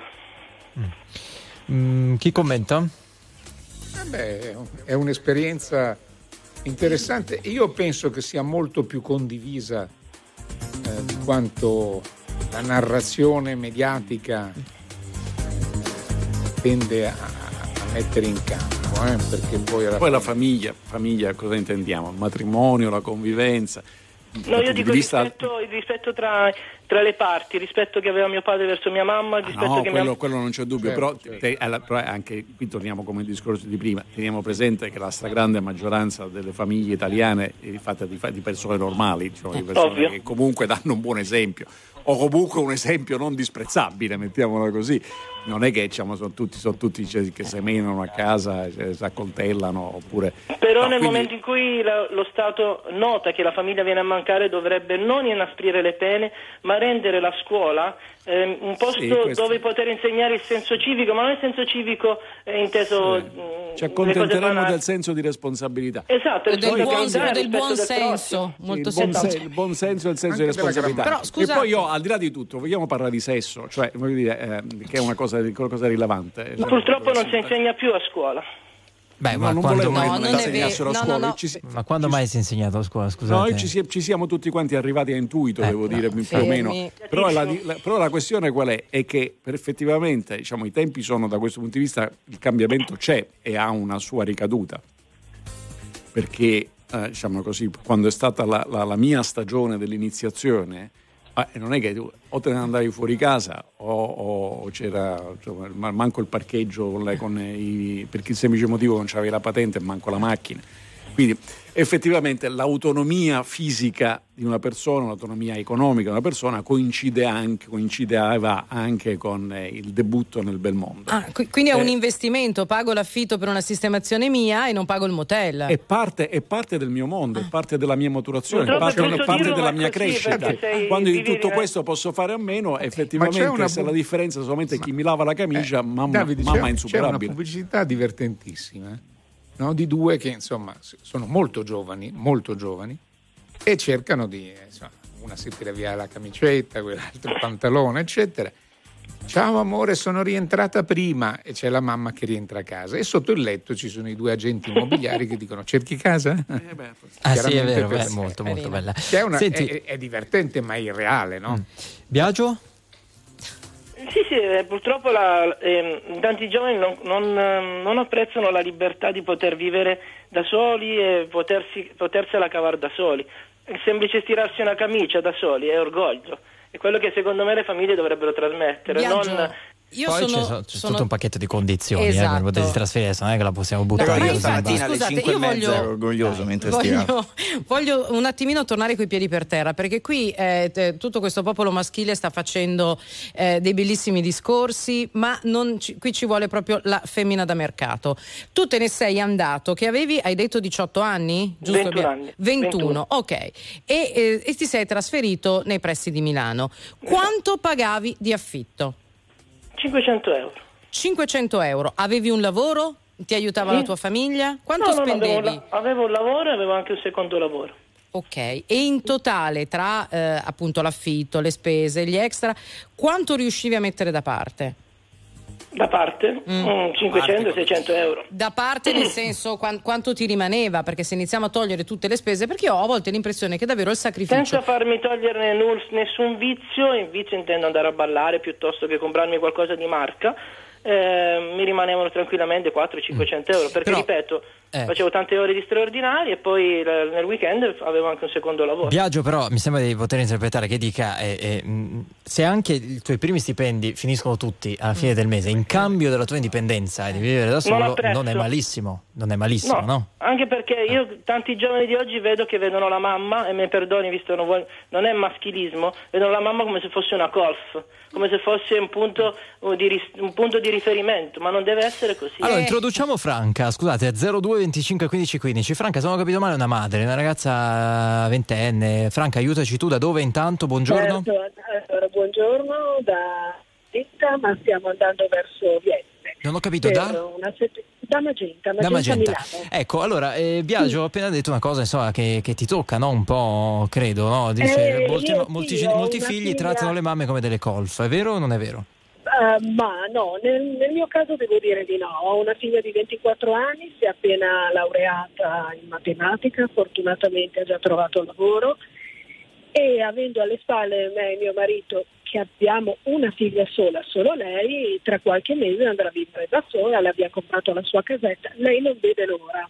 Anche se un po' la spaventa. Perché le avete comprato rara... casa però esatto. voi, eh, eh. cioè già qui sì, la situazione... L'abbiamo comprato, sì sì sì, mm. avendo... ripeto, una figlia sola ce lo siamo potuti permettere eh, e lei parte avvantaggiata rispetto a molti, però oggettivamente con una R A L a venticinquemila euro l'anno e non avendo secondi lavori come... Di, spieghiamo, l'orale retribuzione eh. annua lorda, lo stipendio, annua insomma, lorda, lo stipendio lordo. Esatto. Oh, sì. eh, lei si è già fatta mille conti per vedere se riuscirà a mantenersi da sola con questi soldi. Mantenersi, non mettere via la vita a Milano è... Certo, senza dover pagare un affitto, perché per eh, fortuna perché voi la, l'avete... la casa dove l'avete comprata, perché anche questo cambia, comprare una casa a Milano e comprarla in periferia, eh. l'abbiamo presa in periferia, però a Milano una casa eh, provincia Pro... a Magenta, sì, che è, una, è a venti chilometri da Milano e venti da Novara. Chiaro. Eh, le abbiamo comprato una casa datata, nel senso che è una casa che ormai ha cinquanta anni, dovrà essere un filino ristrutturata, dovrà essere un pochino arredata, ma questo è, queste erano le nostre possibilità. Lei è felicissima. A queste spese provvederete loro o provvederà lei? Provvederà lei. Ok. Ecco, Biagio, che dici della risposta che ha dato questa madre, Franca? Che ha perfettamente ragione, è difficilissimo, è difficilissimo oggi sia affittare che comprare casa, però purtroppo prima o poi, non dico per fortuna, prima o poi bisogna andare via di casa e fare scontrarsi con la realtà. Ma assolutamente. Che però, che però scusi, scusi, io toglierei l'oggi, perché c'è questa cosa che viviamo nel mondo che prima era migliore oppure non, non si sa. Perché quando sono Forse andato via di casa io, a, quando avevo diciotto anni io sono andato via di casa. Vabbè, comprare la casa il problema non si pone, cioè non, non, non me lo sono mai neanche posto, semplicemente non c'erano i soldi, quindi il problema si era risolto. Ma affittare una casa non è che era difficile, era impossibile. C'era la legge sull'equo canone che, che assomiglia a quella che assomiglia al decreto sul prezzo massimo degli aerei. Dicevano la casa al massimo deve essere così, tutti possono affittare. Il risultato è che non c'era niente, zero, esatto, esatto. zero. A meno che non te ne andavi in nero i soldi eh, prima, eh, c'era che non ce li avevi e quindi zero. Dopodiché non è che sotto i ponti le situazioni si trovano, si, ci, si, ci si accomodano. Per un periodo ho dormito in un magazzino edile, però ero, ero contento perché avevo il mio reddito, avevo anche il mio angolino, avevo Radio Vaticano la sera dopo il Crisus Vincit, c'è la musica, poi puoi continuare a leggere e studiare. Fa parte della, fa parte della vita questa cosa che oggi oggi, oggi e oggi l'Italia è molto più ricca. Oggi l'Italia ha molte più possibilità, l'Europa consente, l'Unione Europea consente di circolare liberamente, cosa che a quei tempi non era così. Non era così. C'è tutto avevi... un pezzo di mondo dove non potevi sì. neanche Vado a lavorare sognare. A Praga, no, tu non ci vai proprio, non è che non ci vai a lavorare. Ecco, cioè, oggi invece uno prende il treno, vado con l'aereo, quello che è, vado eh. a... Ci sono molte più possibilità. Poi ovviamente non è che questo cancella le difficoltà, certo che ci sono, ma meno male. Anche perché, per salutare la nostra amica al telefono, che la sua figlia si chieda se riesce a farcela eh, con venticinquemila euro l'anno senza dover pagarsi la casa. Lordi, esatto. lordi. Sì, lordi, siamo eh. d'accordo. Eh, però, Fai ragazzi, due conti però. Ah, eh. Detto ciò, non si possono neanche colpevolizzare dei genitori che hanno la possibilità no, no, di certo, comprare casa. Certo. Sì, però, non ve- però è un, è un, me ne vado di casa a metà. Però sì, scusatemi, sì, sì, no, perché certo, se la casa certo, te la trovi lì pronta certo. eh, non è diciamo l'Italia, non è il giovane eh, medio, ecco eh, eh, che ha la casa no, beh, attenzione, attenzione Enrico, giovane medio le, le, le, adesso questo è il caso della signora, l'ha raccontato, poi non sappiamo qual è l'intera sua condizione, ma le famiglie italiane sono, tut, no, sono mediamente molto patrimonializzate. Come no? Sono molto, e tutte molto, sul mattone, investiamo tutte esatto, lì. Poi sono usciti no, dei ma dati, sicuramente, sicuramente. Che poi, che poi no? crea dei problemi certo. di liquidità. Però Davide, perché... ci sono spesso due figli, ci sono spesso tre figli. Quello, dai, cioè, diciamo no, che non, non credo che sia, non cioè, credo che sia il caso stai... medio italiano ecco, del, del, vorrei... del giovane che esce di casa e ha la casa appena comprata. Vorrei chiedere a Davide, che è uno statistico, qual è la percentuale di italiani che possiede una casa? No, siamo vicini al novanta per cento. Quindi, ma, ma, ma possi- se possedessimo la sola casa dove abitiamo, poi tutto sommato è un modo come un altro, perché se sai la, la, se invece la paghi l'affitto, poi sconti. Il concetto qual è? Che eh, in realtà la casa del nonno, che buon'anima non c'è più eccetera, la, la casa al paese, beh, l'hanno tenuta, sì, vale poco, sai, vendere vale poco, però l'abbiamo ristrutturata, l'abbiamo rimessa a posto. Super bonus, no? Con super bonus. bonus eh. Poi c'è la, la casa al mare o in montagna o in campagna, ognuno se la prende dove gli pare, eh, che è stato possibile comprare soprattutto negli anni settanta ottanta, quando l'inflazione gli ha pagato il mutuo. E, e poi la figlia se n'è andata, deve andare da un'altra parte, compriamogli la casa. La differenza è che si partiva dalla casa del nonno, eravamo quattro fratelli, quattro, cinque, sei, tendente a dodici. e, e piano piano la figlia è rimasta figlia unica. Quella lì, quando eredita tutto, è una piccola potenza immobiliare. Ce li avrà i soldi per pagare l'I M U? E il notaio per le varie pratiche. Sì, e tutto sì, quanto, sì, no, i no, costi, questo crea la spazzatura, eccetera, eccetera. Questo creerà un domani una offerta di immobili. Questa offerta di immobili può essere un elemento di ricchezza, basta arrivarci con la testa, se no diventa un problema per le famiglie. Ecco, adesso tornano le tende, eh? Ho letto davanti all'università, tornano le eh, tende. Certo, eh, le tende, le tende sono un esempio. Noi quanti borghi abbiamo, fra l'altro bellissimi, cioè da urlo, che sono in gran parte abbandonati allora, o dove ormai l'età media si aggira sugli ottanta anni perché, perché, perché gli altri se ne sono andati. Ecco, quelle lì sono delle straordinarie occasioni di campus e immobiliari. Però devi farlo, perché sennò poi ricominciamo con la storia delle tende. Che... Allora, grazie Biagio. Grazie a voi. Grazie, grazie Franca, grazie per, per le vostre opinioni a confronto. zero due venticinque quindici quindici, ci andiamo tra pochissimo, un po' di messaggi. Allora, affitti da ricconi, stipendi da miseria, mi dite voi come si fa ad andare a vivere da soli. E poi cerchiamo di essere onesti, questo è interessante. Vivere da soli non significa solo essere in un altro posto, ma arrangiarsi, perché poi qualcuno dice: se io sono in una casa che è vicino a quella dei miei genitori, la casa è pagata dai genitori, mia mamma passa a prendere i panni da lavare e da stirare a casa e mi prepara il pranzo, ecco questo non vuol dire, ecco, sul discorso mamma ci molto tengo... Papà il bancomat, ah. anche papà qualche cosa fa, eh, sì. Per quello c'è la nonna, se ancora ho la fortuna nonna, di avere nonna, i nonni nonna, il bancomat, brava, brava, io avevo quello, andavo a trovare l'ultimo, la nonna, l'ultimo reddito fisso che rimane la pensione, la pensione della nonna. Di nonna. No, apro e chiudo questa parentesi, è vero che magari i ragazzi trattano la mamma come una colf, ma molto spesso è la mamma che si pone per una sì. serie di ragioni ma chi, culturali, ma posso dire, ma chi come se colf. ne frega, ma chi se ne frega, cioè non è quello il punto che rovina i, i ragazzi, cioè, si, si stira non le camicie, rovina, però, frega, però allora dai. Stiamo parlando di un'autonomia a metà, vabbè, ma per, per le stiamo camicie, parlando di un albergo, ma, ma non solo, no, non solo delle camicie, ma, ma invece di portarle in lavanderia le porti alla tua, cioè, dimentichiamo no. che agli inizi del secolo scorso e poi una ventina d'anni dopo i diciottenni erano già al primo secondo anno di guerra.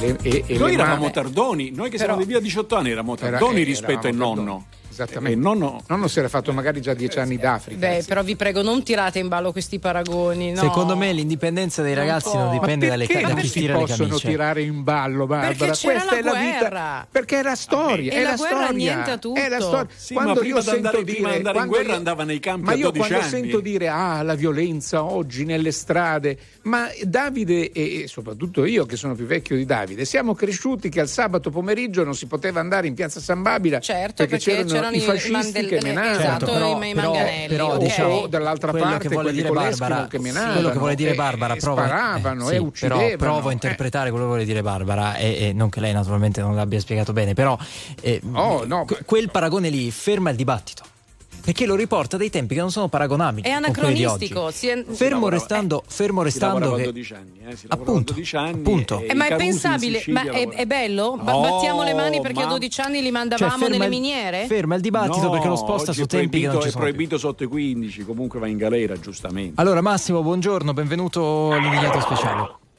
Buongiorno. Buongiorno, allora ho ascoltato un attimino, volevo portare la mia esperienza. Io Vai. ho due figlie, le quali sono uscite tutte e due in tempi abbastanza rapidi, perché diciamo che le ho dato il discorso di poter fare l'università, poi dopo loro giorno punto se ne sono uscite. Avevo messo però anche qua delle regole abbastanza chiare, io vi supporto, ma poi a un certo punto a ventiquattro anni uscite o non uscite, vedete un po', sono uscite, è nato così un dato caso. Però sto parlando di anni un pochettino passati, dove c'era la possibilità di poter avere un lavoro da trovare, loro l'hanno sempre trovato, e poi soprattutto gli affitti delle case non sono mica come quelle di adesso. Io sono della zona di Milano, come forse avete sentito da tutte le parti, è un bel macello trovare dei posti. Come fanno i ragazzi a farsi una vita, una struttura, una famiglia con i costi che ci sono adesso?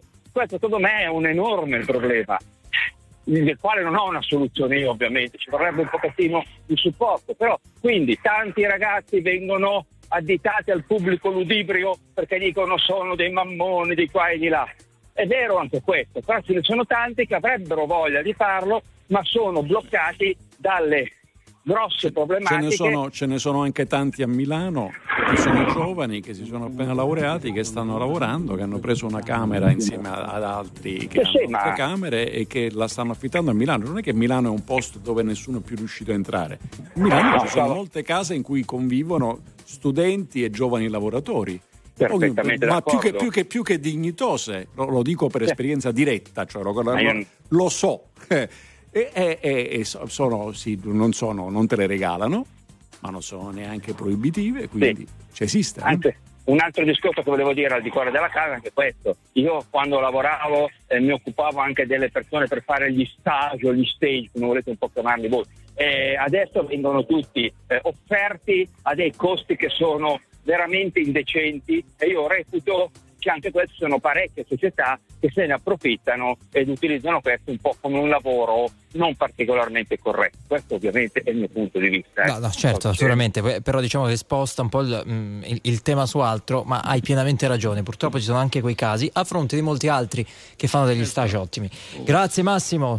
Prego, un abbraccio. Voi, grazie. Non era, non era molto ciao. diverso il nostro contratto di formazione lavoro. Eh. No, no, no. Eh, Però infatti... poi lì magari si concretizzava in un lavoro, qua passi di stage in, in stage. Allora eh? c'è un messaggio che dice: mi offro io come volontaria sì. per stirarvi le camicie per tutto lo staff di no. R T L cento. Io, io accetto. Io accetto, non so no. voi, poi vedete. No, no, io no, io no, io sono ah. stato, ho imparato andando fuori da casa e comprai una piastra per studiare, per sì, stirare sì. che ce l'ho ancora. Però lei volontaria, eh. scusami Davide, aiutami un attimo, volontario vuol dire gratis, lo fa gratis, eh, o dice che bisogna pagare.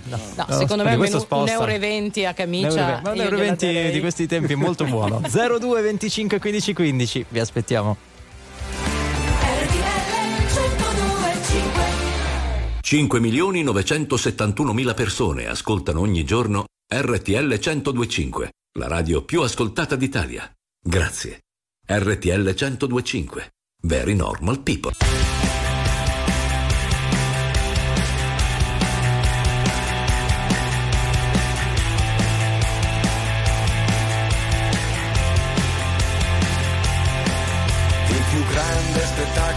Dopo il Big Bang, il più grande spettacolo dopo il Big Bang, il più grande spettacolo dopo il Big Bang, siamo noi, io e te. Ho preso la chitarra senza saper suonare, volevo dirtelo, adesso stai a sentire, non ti confondere, prima di andartene devi sapere che il più grande spettacolo dopo il Big Bang, il più grande spettacolo dopo il Big Bang, il più grande spettacolo dopo il Big Bang, siamo noi, io e te. Altro che il Luna Park, altro che il cinema, altro che internet, altro che l'opera, altro che il Vaticano, altro che Superman, altro che chiacchiere. Il più grande spettacolo dopo il Big Bang, il più grande spettacolo dopo il Big Bang, il più grande spettacolo dopo il Big Bang, siamo noi, io e te, io e te, che ci abbracciamo forte, io e te, io e te, che ci sbattiamo forte, io e te, io e te, che andiamo contro vento, io e te, io e te, che stiamo in movimento, io e te, io e te, che abbiamo fatto un sogno, che che abbiamo fatto tutto e tutto c'è da fare, che siamo ancora in piedi in mezzo a questa strada, io e te, io e te, io e te, oh! Altro che musica, altro che il Colosseo, altro che America, altro che l'ecstasy, altro che nevica, altro che Rolling Stone, altro che football, football, altro che Lady Gaga, altro che oceani, altro che argento e oro, altro che il sabato, altro che le astronavi, altro che la tivù, altro che chiacchiere. Il più grande spettacolo dopo il Big Bang, il più grande spettacolo dopo il Big Bang, il più grande spettacolo dopo il Big Bang, siamo noi, io e te, che abbiamo fatto a pugni, io e te, io e te, fino a volersi bene, io e te, io e te, che andiamo alla deriva, io e te, io e te, nella corrente, io e te, che attraversiamo il fuoco con un ghiacciolo in mano, che siamo due puntini ma visti da lontano, che ci aspettiamo il meglio come ogni primavera, io e te, io e te, io e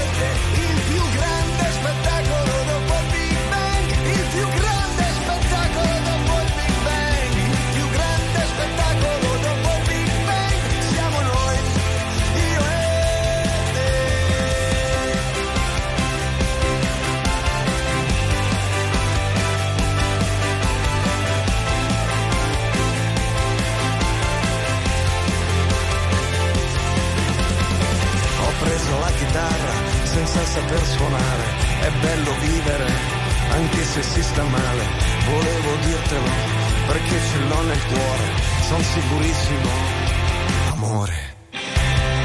Il più grande spettacolo dopo il Big Bang, Lorenzo Giovanotti, R T L centodue e cinque, dieci e trentasette nella domenica dell'Indignato speciale. Fatemi capire però una cosa. Vai. Perché in quest'ultima mezz'ora in cui abbiamo parlato siamo partiti dai trentenni italiani che non se ne vanno di casa, o meglio se ne vanno più tardi rispetto alla media europea, eppure qui tutti a pontificare, anche le testimonianze assolutamente reali, non le metto in dubbio, a, a parlare del contrario. E allora è sbagliata questa fotografia?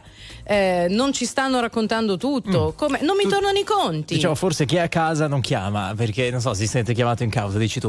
Allora tre sette otto tre sette otto uno due cinque per farci avere anche i vostri messaggi, sms e whatsapp. Al telefono c'è Cosetta, buongiorno. Io sono Cosetta, la mamma di un, di un cinquantenne che è fuori di casa dall'età di ventisette anni. Ok, eh? Lui si arrangia. Ma da dove ci chiami intanto? Da, da Fiorenzuola d'Ardi, in provincia di Piacenza. Allora, okay. Adesso sono in Val Nure, sto sì, andando in Val Nure, sì, sì. sto andando facendo un giro in alto del Valnure. Prego. Mio figlio è andato fuori di casa che aveva ventisette anni, ventotto. Lui si è sempre arrangiato, ha fatto dei momenti da arrampicarsi su per i vetri, ma non ha mai detto mamma c'ho bisogno. Magari ci arrivavo io, ma lui non mi ha mai detto, anzi mi diceva mamma hai bisogno, ti posso aiutare. Ecco. Ok, quindi un esempio però virtuoso, no? Diciamo, ma e perché una media così alta? Allora, al netto delle dovute distinzioni che abbiamo fatto tra i giovani italiani. Ma forse anche perché non hanno un lavoro giusto, o forse guadagnano poco, perché se noi andiamo a vedere gli stipendi non sono, fanno dei lavori però magari non sono adeguati per mantenersi anche un, un affitto, gas, luce, l'immondizia, l'acqua, tutto quello che ci va dietro. Quindi ragioni economiche, no? Ragioni economiche. Però Cosetta, lui, eh, allora tuo figlio ha detto che adesso ha cinquanta anni, se n'è andato di sì. casa a ventisette, quindi stiamo parlando di qualche decennio fa. Sì, è, sì, è cambiato sì, un però... po', adesso lo uso io, questo è il tessuto socio-economico dell'Italia. Sì, no, ti prego, sì, questo tessuto, il basta. Tessuto è il cambiato. Tessuto. tredici anni fa, eh, non è che è andato ecco. via cinquanta, no, eh, un po' di... anni fa, tredici anni fa. Se ne ha cinquanta. Eh, soprattutto, soprattutto, allora, noi sappiamo per certo, di più, purtroppo, anni. che abbiamo una leva demografica negativa. Cioè, i bambini sono sempre meno, i giovani, conseguentemente, o già oggi sono meno certo. di quanti non fossero una volta e diventeranno sempre di meno. Sì. A regola di Bazzica, mano a mano che diminuisce la popolazione giovane, quindi che debutta sul mondo del lavoro, diminuiscono i giovani disponibili. Infatti la regola di Bazzica è confermata da tutte le ricerche di quelli che offrono lavoro e che non riescono a trovare giovani che entrano. Quando la eh, domanda è superiore all'offerta, il prezzo cresce, cioè quindi quei giovani dovrebbero essere pagati di più. Perché? Giusto. Sì. Perché nessuno arriva mai a capire il nesso con ma tu che sai fare? E nessuno si pone il problema di fare una protesta, io lo farei, e come lo faccio, sono anni che faccio la protesta, avverso la scuola che non mi valorizza per quello che potrei fare e potrei valere sul mercato, perché molti dei posti molto ben retribuiti o comunque giustamente retribuiti, nel senso che dipende dal valore del, delle cose che faccio. Se mi mettono a spostare i soprammobili, quanto voglio essere pagato? Cioè, è un lavoro da robot, lo può fare chiunque. Se mi mettono a ragionare su delle cose, dall'elettricista all'idraulico, alla, alla, al giurista, passando per... Se la, la scuola non mi mette nella condizione di avere valore, perché io quando parlo di scuola devo parlare solo dell'importanza di essere tutti promossi e poi il giorno dopo dice mi pagano poco? Perché non sai un accidente. Non sai fare eh, nulla. Perché dico... non sai fare nulla. E non allora... sai fare nulla perché sei passato attraverso un percorso scolastico in cui sei rimasto impermeabile mm. all'app- all'apprendere qualche Cosetta? cosa. Eh, le scu- allora, quando vanno a scuola, che non so, fanno le, le scuole... Eh... diciamo per imparare a fare l'elettricista, per far imparare a fare l'idraulico, mandiamolo a fare gli stessi, non paghiamoli milioni, però quei cinquecento seicento euro al mese, o magari all'artigiano non facciamoci pagare le tasse perché io insegno un lavoro a un ragazzo. È già così, signora, è già così. Sa qual è il problema? È che ogni tanto si alza qualcuno, a parte che funziona poco, nel senso che diciamo che è già così previsto, ma poi in realtà si realizza meno di quello che si dovrebbe. E poi c'è sempre qualcuno che dica no, la scuola deve essere tenuta lontano dall'interesse economico, perché mescolare il lavoro alla scuola? Perché insomma, secondo voi, se io sono appassionato di Dante, continuerò a seguire, diciamo, a leggere Dante, a studiare Dante, imparo Dante tutta a memoria. C'è un famoso macellaio vicino a Firenze, credo, che, che sì, conosce tutto Dante a memoria. Ogni tanto si vede in tv che è cita vero. Dante, esatto, mentre affetta fa, fa le bistecche e eh, va tempo. avanti eh, eh, Galeotto fu il libro chi lo scrisse, fatti non foste per vivere come bruti. come bruti eccetera eccetera. Allora questo qua però lo posso fare tranquillamente per i fatti miei, cioè non è che penso che qualcuno mi pagherà perché io conosco Eh, il libro Galeotto, il libro e chi lo scrisse, cioè, lo sappiamo tutti quelli che l'abbiamo letto, tutto qua. Allora per il resto, per guadagnare, cioè per mettere sul mercato qualcosa che gli altri mi pagano, devo cercare di fare qualcosa che altri non sanno fare e di farlo bene e di farlo ultimamente, se no gli stipendi sono sempre bassi. In Ita- L'Italia c'è sempre questa cosa dicendo ma in Italia le, le, i salari sono, cre- sono addirittura decresciuti di uno zero virgola, invece il resto d'Europa mediamente sono cresciuti, sì è vero, ma anche la produttività mediamente nel resto d'Europa è cresciuta e in Italia no. Quindi il tema c'è di cosa sai fare, quanto è produttivo il lavoro, e questo ha a che vedere sì. con la scuola. Pongo, Noi la scuola deve essere, cioè, facciamo un'educazione civica. Eh, eh, Davide, no. ti pongo, vorrei porre una domanda a Davide e so già che saprà rispondermi con precisione. Quanti istituti professionali ci sono, quanti studenti di istituti professionali ci sono in Italia e quanti ce ne sono in Germania? Germa- I istituti tecnici in Germania sono dieci volte quelli che ci sono in Italia. L'Italia, eh, la Germania è la prima potenza industriale, noi siamo la seconda ovviamente, eh, eh, quindi dovremmo essere decisamente più vicini. Quell'istituto tecnico non è al servizio dell'industria come crede qualcuno che non ha ancora digerito Giovanni Gentile. Non è che è il servizio di, è al servizio di quella persona, di quello studente che potrà rivendersi a in modo migliore sul mercato, dove potrà mettere sì. in, in, in gioco le proprie capacità. Se non gliele dai, e se l'unico problema è far, dargli il diploma, ma diamoglielo a sei anni. Quando si presenta col cestino gli dici questa è la laurea e così abbiamo fatto pace, sei dottore, adesso che vogliamo fare? Giochiamo, ci occupiamo, intratteniamo il tempo o impariamo qualche cosa? Perché se il problema è il diploma, che ci vuole? Taglielo a sei anni. Allora, devo dire che sugli I T S molto si sta muovendo, no, anche in Italia negli ultimi anni, per fortuna. E Cosetta ci... Attenzione, gli, i, sui tecnici superiori in Italia sono un post scuola media superiore. Sì, sì, sì, Gran certo. parte di quelli che di cui ne abbiamo bisogno sono le scuole che una volta si chiamavano scuole professionali, che, che sono, diciamo, al posto della scuola, o, o contemporaneo alla scuola media sì, superiore. Gli I T S sono in parallelo all'università. Università, ecco, per, esatto, per capisci. Esatto. Eh, grazie, grazie Cosetta per essere stata con noi, a presto. Grazie a voi, arrivederci. Grazie. Allora, c'è Enrico allo zero due venticinque quindici quindici. Ciao, buongiorno. Buongiorno a tutti e complimenti per la trasmissione. Io volevo solo fare un appunto, ho cinquantatré anni, e io da ragazzino ho finito la scuola, ho iniziato subito a lavorare e tutto. Ma secondo me la responsabilità in questo momento è quella di non dare la possibilità ai giovani di lavorare.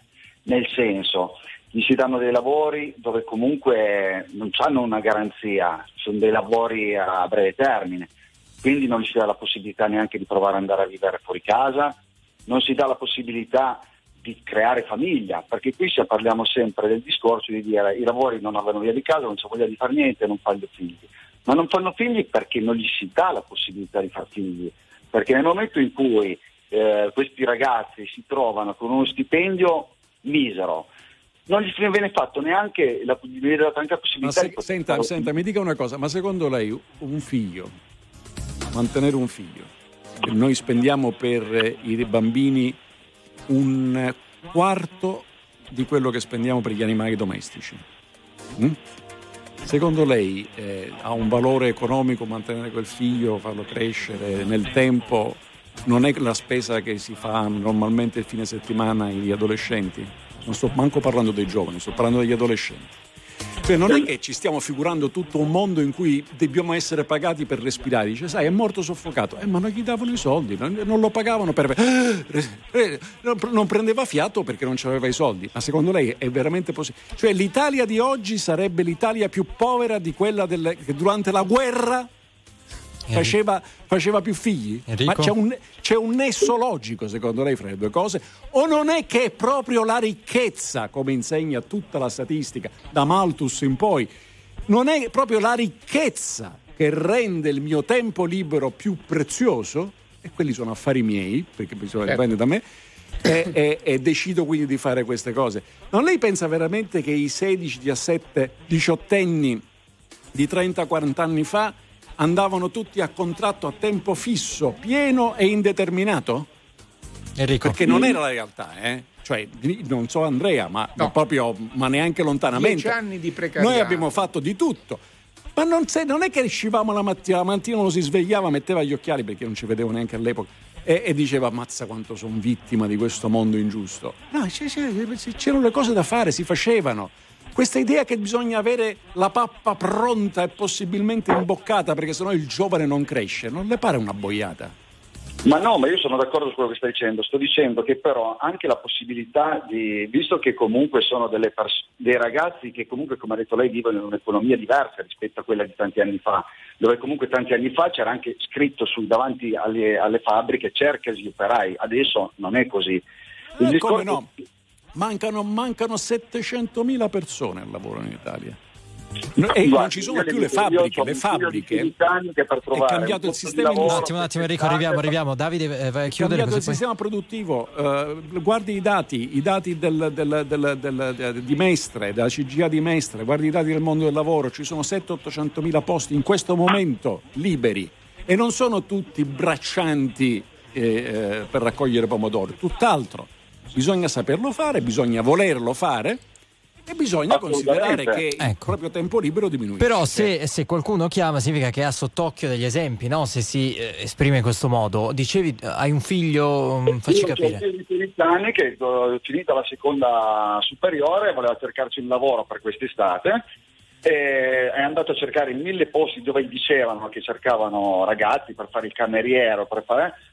mille situazioni, non l'hanno mai preso. Poi lui ha insistito, è riuscito a trovare un posto dove va a fare tre quattro ore al giorno e fa i, ehm, e fa i gelati. È un, comunque non gli si dà la possibilità neanche a questi ragazzi di, lì, di provare, perché comunque quando... Sì, no, ma aspetti, ha trovato, ma dopo centinaia di... Eh, vabbè, ma che invece uno dice, alza la mano subito. Comunque, prende il brevetto da bagnino la, l'estate prossima se lo, se lo litigano.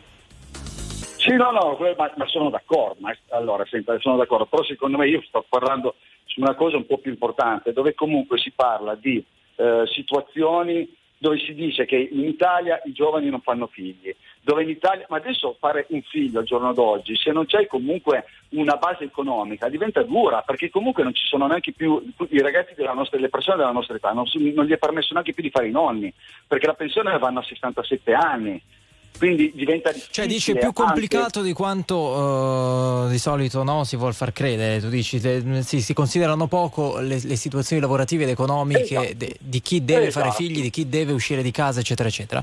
E esatto. le, scusi, ma, ma della gli... popolazione attiva dai quindici anni ai sessantaquattro in Italia lavora il sessanta per cento, il quaranta per cento non fa niente. Lei dice che non ce lo troviamo un nonno.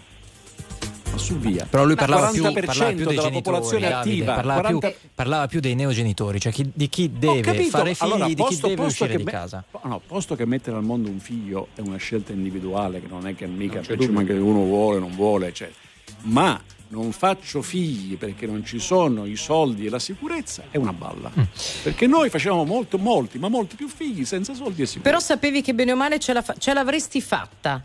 Non, non so come certo, adesso certo manca davanti. Questa cosa è certo perché non partivi dall'idea che il cocktail del sabato per tre ore in piazza no, fosse un dai, diritto ma, civile no, allora attenzione che qui no, si scatena l'inferno. Allora Enrico poi Andrea, vai Enrico.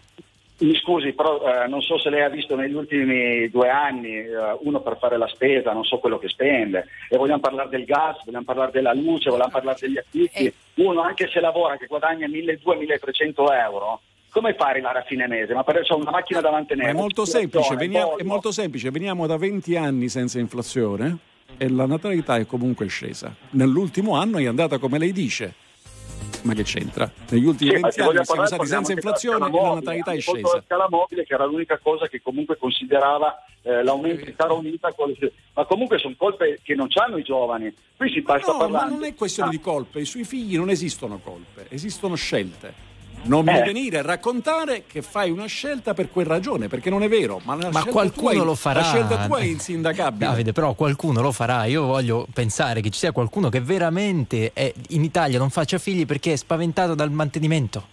Da, cioè da ragioni economiche dice ma come ma se io prendo è spaventato ma dalla io... rinuncia di a ma quello non che è vero, ma tu dici questo ah, tu dici conte. questo e ci sarà qualcuno che è spaventato dalla rinuncia e sono cavoli suoi perché se vuole prendere il cane invece del figlio, certo, ma, ah, ai nostri, al, ma i nostri genitori però voglio anche coglioni. credere voglio anche credere Enrico, che ci sia scusami genitori. Andrea fammi finire eh, ci, voglio anche credere che ci sia qualcuno in Italia che dice io come posso prendermi la responsabilità di fare un passo così importante, fare un figlio, se prendo ancora mille euro al mese dopo tre quattro anni che lavoro. Ma soprattutto non Basta. so, visto che i contratti sono quelli che sono, Enrico? Se tra tre mesi questo stipendio ce l'avrò ancora. Enrico? E non c'è una sicurezza, perché magari ti fanno contratti a ventisette ventotto anni di uh, sei mesi, in sei mesi, in sei mesi. No, come fai a pensare questo di punto, fare... Ed è anche un gesto, io lo trovo, di grande responsabilità. Poi, insomma, eh, ognuno pensa come la pensa. Andrea? No, io penso che ci sia... È curioso perché poi arrivano purtroppo tragicamente da paesi dove ci sono guerre, carestie, situazioni drammatiche, non soltanto, non parlo soltanto di tutta l'Africa, ma anche del Pakistan, della Siria, eccetera, con quattro cinque figli. Ma uno dice anche arrivando, e stanno arrivando. E uno dice, ma uno dovrebbe chiedergli, scusate, ma voi siete incoscienti? Che fate i figli non se poi non riesci a mantenerli, sì, certo. Però Andrea, se Barbara stamattina mi viene a dire, adesso poi mi perdonerà se butto in piazza questo eh. suo caso, se mi viene a dire che per mandare tuo figlio a scuola devi prendere i libri e per un anno ti costano trecentocinquanta euro la, la, la, la scuola, comunque anche se fai la scuola pubblica ti... cioè è legittimo, io credo, io credo che a un giovane italiano vengano delle domande, dei dubbi della serie: con mille euro riuscirò? Asili nido? Questo è. Asili nido, contributi di... Quello la, che serve, ma fam- quello che ancora sì. non c'è. No, ma quello che il asili nido, noi siamo pieni, allora, noi siamo pieni di soldi per fare asili nido. C'è un capitolo P N R R relativo agli asili nido, come ce n'è uno sui residentati. Chiaro? Non è che un paese si può bloccare nella lagna eterna della lamentela di quello che non ho. Ce lo ric- cerchiamo di ricordarci che siamo pieni di soldi per farlo, e uno deve reclamare che si faccia, perché eh, esatto. questo è il paese degli irresponsabili, per cui io non sono mai responsabile del reclamare, non sono responsabile di quello che chiedo, ma mi manca questo, mi manca quest'altro. I nostri genitori, molti dei nostri genitori, non tutti, alcuni erano figli del barone, allora hanno messo a modo un numero sconsiderato di figli senza avere nessuna sicurezza reale. Ma perché? Ma perché il futuro sarebbe stato migliore del passato? I nostri nonni sono fatti due guerre mondiali. Vuoi che il futuro non sia migliore del passato? Allora, ma è la loro, la loro capacità di rinuncia ai consumi per la famiglia e per i figli oggi è considerata una, una sottrazione di identità personale, cosa che all'epoca non era, era una promozione. Enrico, ti ringraziamo per essere stato con noi, è stato un bel dibattito, almeno dal nostro eh, punto di vista. È un piacere ascoltarvi. Buona giornata. Ciao, un abbraccio Enrico. Grande, grazie a tutti per aver chiamato lo zero due venticinque quindici quindici, gran finale dell'Indignato speciale, poi ci salutiamo. Signore e signori, tra poco No Problem, viva l'Italia! R T L centodue e cinque.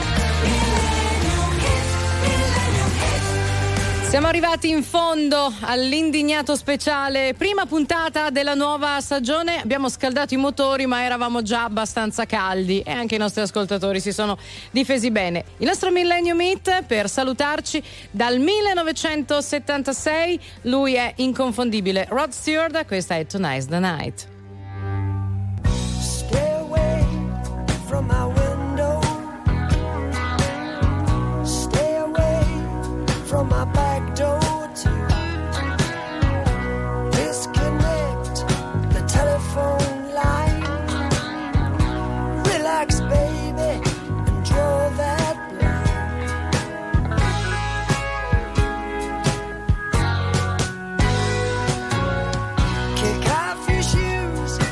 Sit right down.